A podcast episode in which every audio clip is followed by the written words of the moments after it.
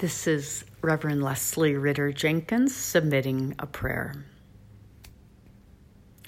Holy God, creator of all that is, we come with thanksgiving for water which nourishes all life, that makes a sponge of the soil, a river to flow, an iceberg, a sculpture to behold.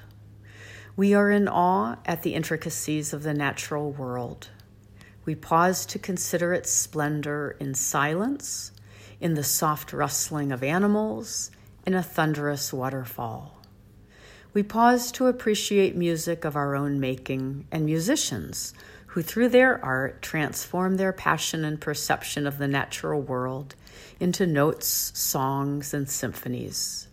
We are grateful for their persistence and their proclamation. Jesus was baptized by the same water that covers our roofs and lawns. He rose up to feel the Spirit upon him. Bless us too, that we know your Spirit is upon us in all we do. Bless us that we might awaken to know we are nourished in you and have every gift we need to live into this Spirit, to see it in others, and to call it forth in the world. Let us awaken to know that we too, like Jesus, may receive and bear the good news.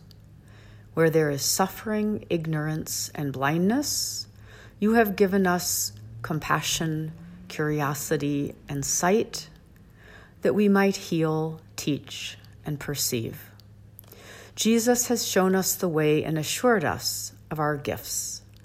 We pledge to seek the good news through prayer, embody good news in our words and presence, and receive the good news from a stranger.